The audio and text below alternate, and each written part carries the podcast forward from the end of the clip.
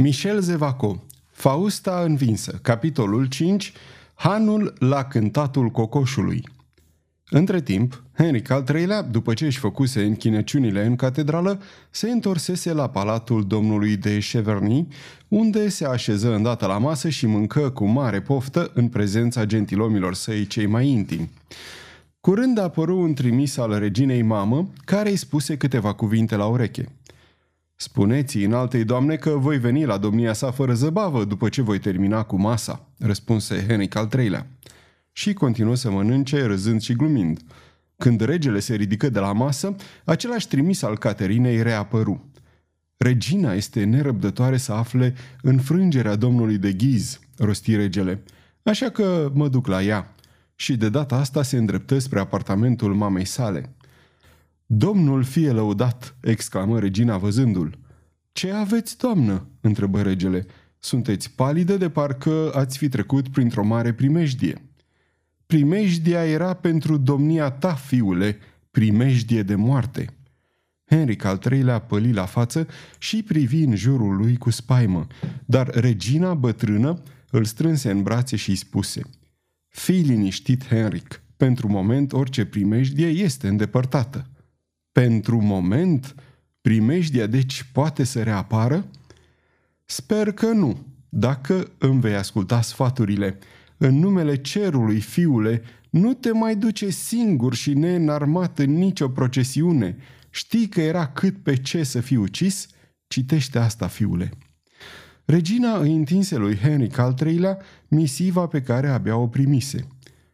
Un călugăr, șopti regele după ce o citi – și încă un călugăr din ordinul Iacobinilor, îl cunosc pe priorul Borgoan. Este un om deasupra oricărei bănuiel de a fi amestecat într-o asemenea trădare. Ce crezi, doamnă? Cred, spuse Caterina, că încrederea domniei tale este cel mai uimitor lucru pe care mi-a fost dat să-l văd. Apără-te, fiule, așa cum ai spus singur, Châtelet este prea aproape de Paris. Ei bine, poruncește să ți se pregătească plecarea la Blois încă de mâine dimineață. Când vei fi în siguranță în vechiul castel, vei putea căuta cu mult sânge rece căile de a salva religia, poporul și monarhia. Până atunci, trebuie cu orice preț să-l găsim pe călugărul acela, dacă mai este încă în șatere, și să dăm o pildă strașnică să le fie tuturor de învățătură. Fii liniștită, mamă, spuse Henric al treilea ridicându-se. Dacă omul este încă în șartăre, nu o să-mi scape. Regina bătrână, rămasă singură, își apăsă fruntea ridată cu degetele uscate și galbene ca fildeșul. Clement, murmură ea, unde am mai auzit numele ăsta? De mult, foarte de mult. Cine-i Clement acesta? Trebuie să aflu. Să mergem la Rugierii. Străbătu două încăperi și ajunse la o scară care ducea în podul palatului Cheverny.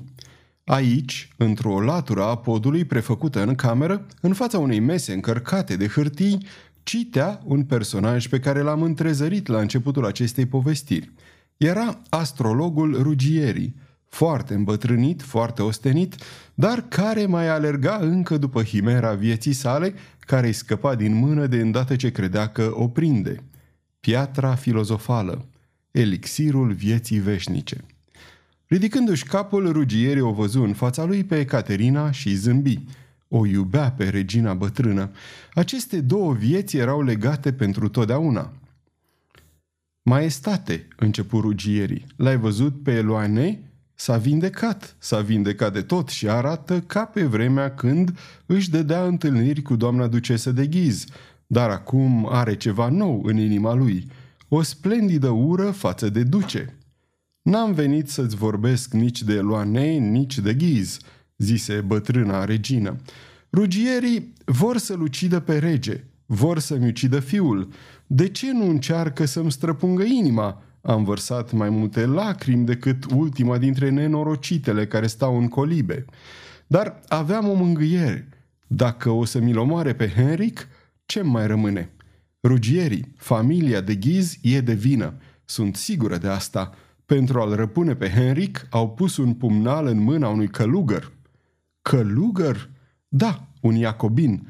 Călugărul trebuia să-l ucidă astăzi, dar poate n-a îndrăznit. Nu asta însă mă înspăimântă. Rugierii călăul ăsta poartă un nume pe care cred că l-am auzit și l-am rostit eu însămi. Unde? Când? Memoria ta uluitoare mă va ajuta. Rugierii se uita uimit la bătrâna regină care mototolea în mâini scrisoarea de denunț. Călugărul, spuse ea mai departe, se numește Jacques Clement. Numele ăsta rugierii nu-ți spune nimic? Astrologul tresări. Chipul lui se făcu și mai palid. Se apropie de regină, îi întinse mâna, se plecă spre ea și cu un glas din care răzbăteau groaza și mila rosti. Doamnă, ai dreptate să-ți fie frică. Organizează în jurul domniei tale și a fiului o supraveghere neîntreruptă. Rugierii, rugierii mă înspăimântați. Cine-i? O, oh, cine-i omul acesta?" Zici că te înspăimânt, Caterina, dar pentru o clipă vei fi și mai înspăimântată, căci vei afla. Omul acesta nu vine nici în numele hugenoților, nici în acela al familiei de Loren, ci în numele său propriu, deoarece omul acesta, doamnă, vine să-și răzbune mama chinuită și ucisă de domnia ta. Iubitul Aliciei de Lux se numea Clement și Jacques Clement este fiul bietei Alice de Lux. Regina rămase împietrită, cu ochii holbați. Apoi scoase un suspin greu și răcni. Fiul Aliciei de lux! Fiul meu este deci condamnat!" Atunci, cu un geamă, ridică brațele spre cer și, cu pași nesiguri, se îndreptă spre ușă și dispăru. Rugierii se înfășură într-o mantie și coborâ. În marele vestibul al palatului, vreo 30 de gentilomi stăteau de vorbă și râdeau. Când rugierii străbătu vestibulul, râsetele încetară. El trecu pe lângă grupurile devenite brusc serioase și care se dădeau în lături din calea lui. Rugierii, fără să bage de seamă impresia pe care o producea, căută cu privirea pe cineva din mulțime și zărindu-l în cele din urmă pe șalabră, merse drept spre el și îi spuse Domnule de șalabră, aș vrea să vă vorbesc, la fel și celor doi prieteni ai domniei voastre. Suntem la ordinele domniei voastre, domnule." Îl urmă deci pe astrolog și le făcu semn lui Saint-Malan și Montserrat să-l însoțească. Ajunși în stradă, cei trei tineri se opriră în fața lui Ruggieri, care le vorbi astfel. Domnilor, socot că sunteți devotat maestății sale. Știu de asemenea că sunteți viteji și că nu vă este teamă să spintecați un om. Când e vorba de a-l sluji pe rege, rostiră cei trei spadasini înclinându-se. Tocmai despre asta este vorba, continuă rugierii. Domnilor, vreți să-l salvați pe rege? Un om a venit la așa tăre cu gândul de... De a-l ucide pe rege? Îl întrerupse Saint-Malan. Știm. Și majestatea sa ne-a însărcinat să-l găsim pe omul acesta, adăugă Montseri. Întocmai, zise Șalabră. Asta îmi înleznește misiunea de a vă vorbi, continuă rugierii. Domnilor, trebuie ca acest călugăr să moară. Asta se va face de îndată ce vom pune mâna pe el, zise Saint-Malan. Domnilor, spuse rugierii, încă o întrebare. Îl cunoașteți? Nu. În acest caz, domnilor, trebuie să-mi urmați sfaturile. Eu îl cunosc pe călugăr. Dacă se mai află încă în oraș, răspund cu capul că îl voi găsi. Rămâneți deci în palat, nu vă îndepărtați de lângă rege, nu-l slăbiți din ochi nicio clipă. Spunând acestea, rugierii se și îndepărtă. Nici o clipă nu le trecu prin minte celor trei spadasini să fie mirați de tonul autoritar cu care le vorbise astrologul. Se înapoiară deci în palat și, urmând instrucțiunile primite, începură să facă de gardă la ușa regelui. Toată ziua așteptară întoarcerea lui Rugierii. Se lăsă noaptea. Regele își primi gentilomii ca de obicei și îi vesti că vor pleca spre Blois. Prezența celor trei spadasini pe care îi însărcinase să-l găsească pe călugăr îl făcu să se încrunte, dar fiind obișnuit să-și ascundă impresiile, nu scoase o vorbă despre povestea asta. Rezultatul meditației sale fu modificarea datei stabilite pentru plecarea spre Blois și hotărârea de a o porni la drum încă de a doua zi. Apoi se duse la culcare, cerându lui Crillon să dubleze pretutindeni gărzile. La ora 11 seara, Rugierii apărut la palat și îi trezi din somn pe cei trei tineri. Fiecare verificară dacă are asupra lui pumnalul, apoi îl urmară pe astrolog, mergând în tăcere. Rugierii pășea în frunte și ceilalți trei veneau după el. În sfârșit, rugierii intră pe o ulicioară și se opri în fața unei case destul de sărăcăcioase care avea un singur cat. Noaptea era foarte întunecoasă. O lumină slabă, venind de la o fereastră de sus, arunca în beznă luciri vagi care luminau nedezlușit o firmă ce se legăna în vârful unei vergele de fier. Casa era un han și hanul purta firma la cântatul cocoșului. Rugierii își ridică brațul spre fereastra luminată de la etaj și spuse Aici stă. Bine, mormăi și șalabră. Pe unde se intră? Pe ușa asta, răspunse rugierii. Intrați într-o curte unde se află o scară de lemn. În capătul de sus al scării e o ușă cu geam. Acolo-i.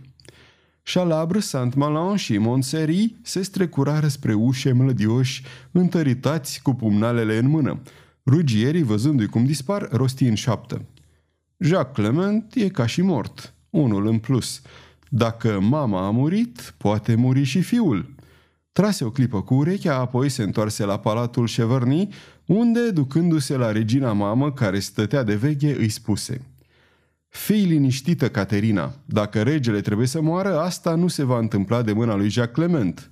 Călugărul a fost ucis? întrebă regina bătrână. Este pe cale de a fi ucis, răspunse rugierii, care pe dată se întoarse în podul palatului. Saint-Malin, Chalabre și Montseri străbătură repede curtea. Urcară scara exterioară fără să facă zgomot. Chalabre înaintă încet, foarte încet, să deschidă ușa, dar ușa era încuiată cu zăvorul pe dinăuntru.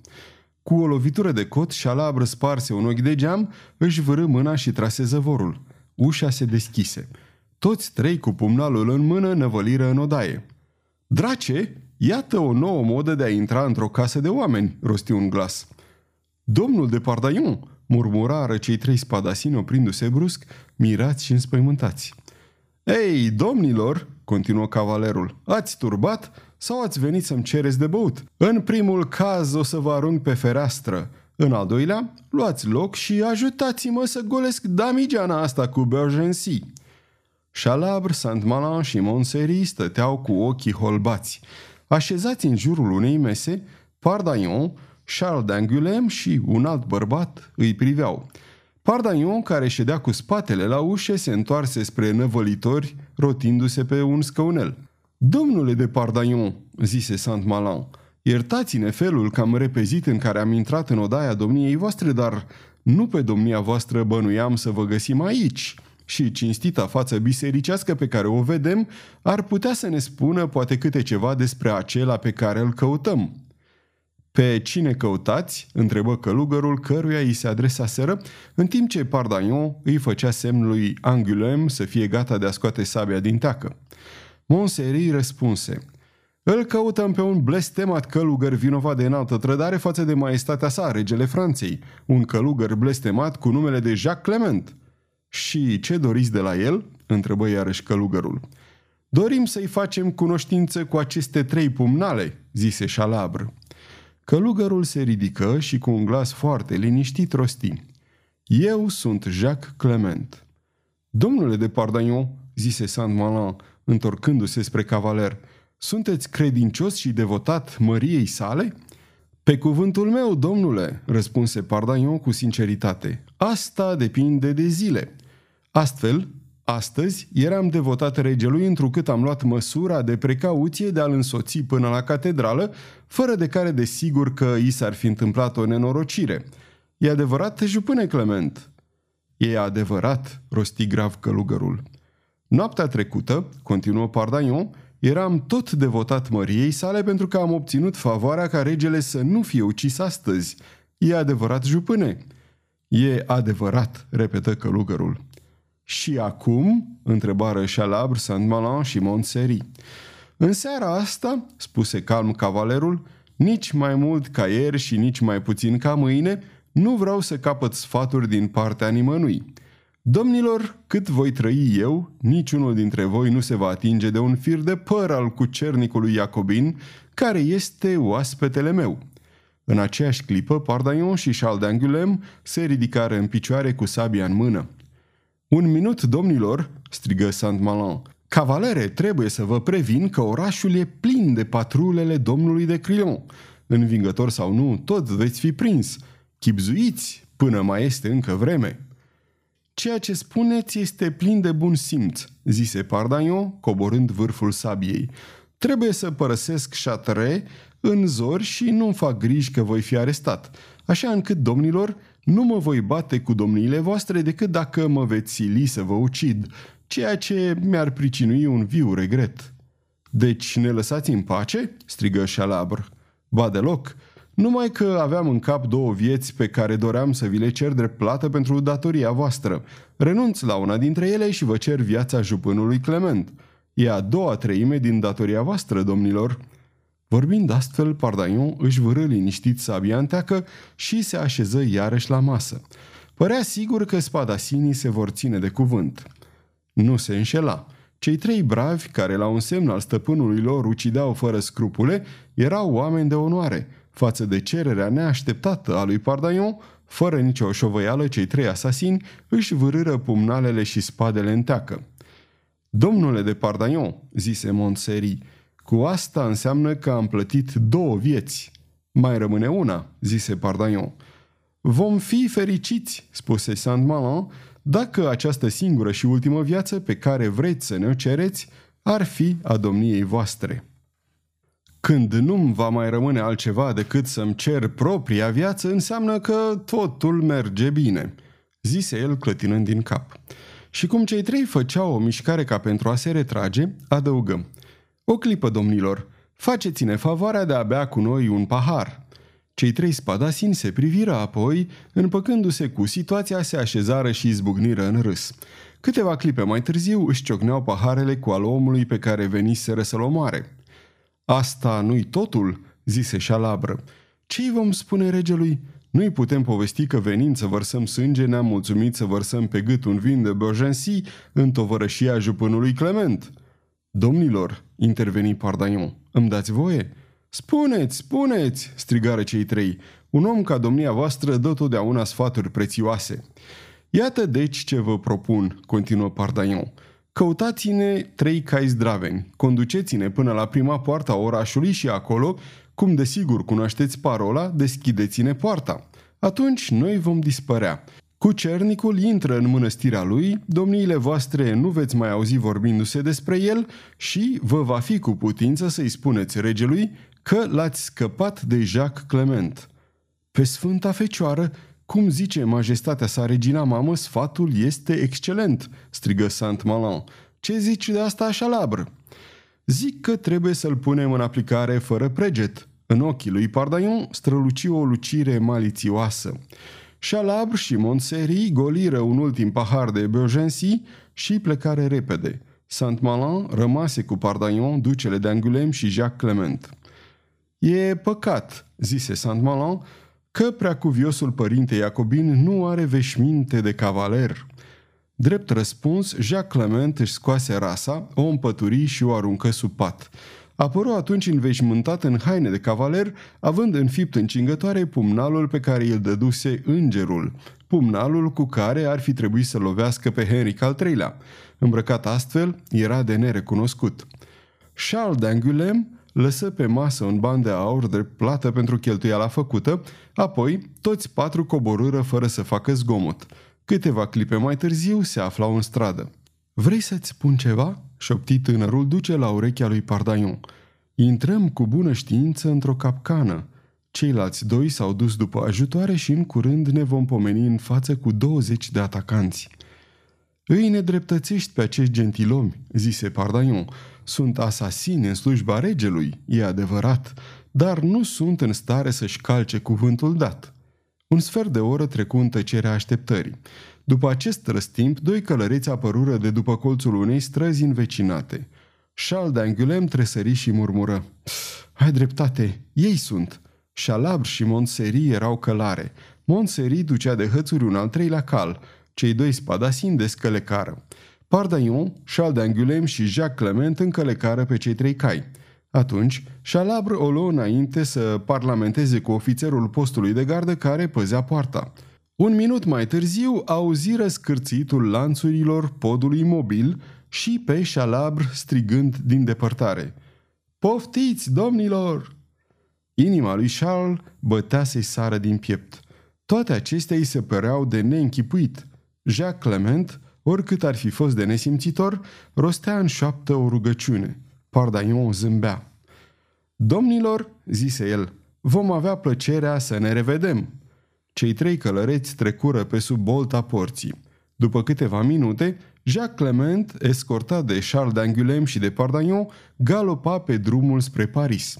În zori se opriră într-un târg pentru a-și lăsa caii să răsufle și intrară într-o cârciumă. Aici am să vă părăsesc, spuse Jacques Clement, care nu deschisese gura de la plecarea din Chartres. Trebuie să mă întorc în mănăstirea mea. Nu am mai ieșit de acolo decât pentru a împlini poruncile lui Dumnezeu. Și ale doamnei Fausta, mormăi Pardaion.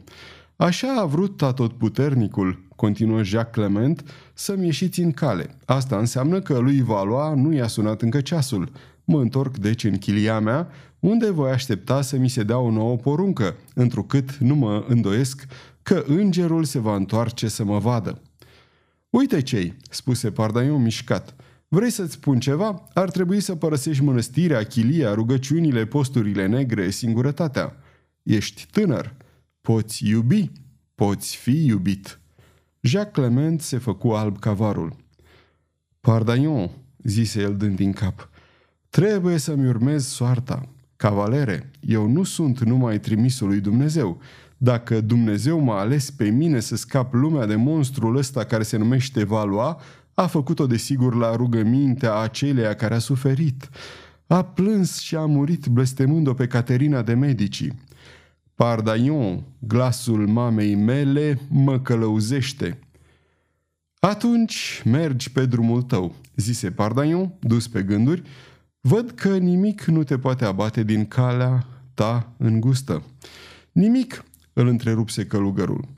Un lucru doar, continuă cavalerul, pentru că ești hotărât să-i curmi viața regelui Franței, căci ești mai hotărât ca oricând, nu-i așa?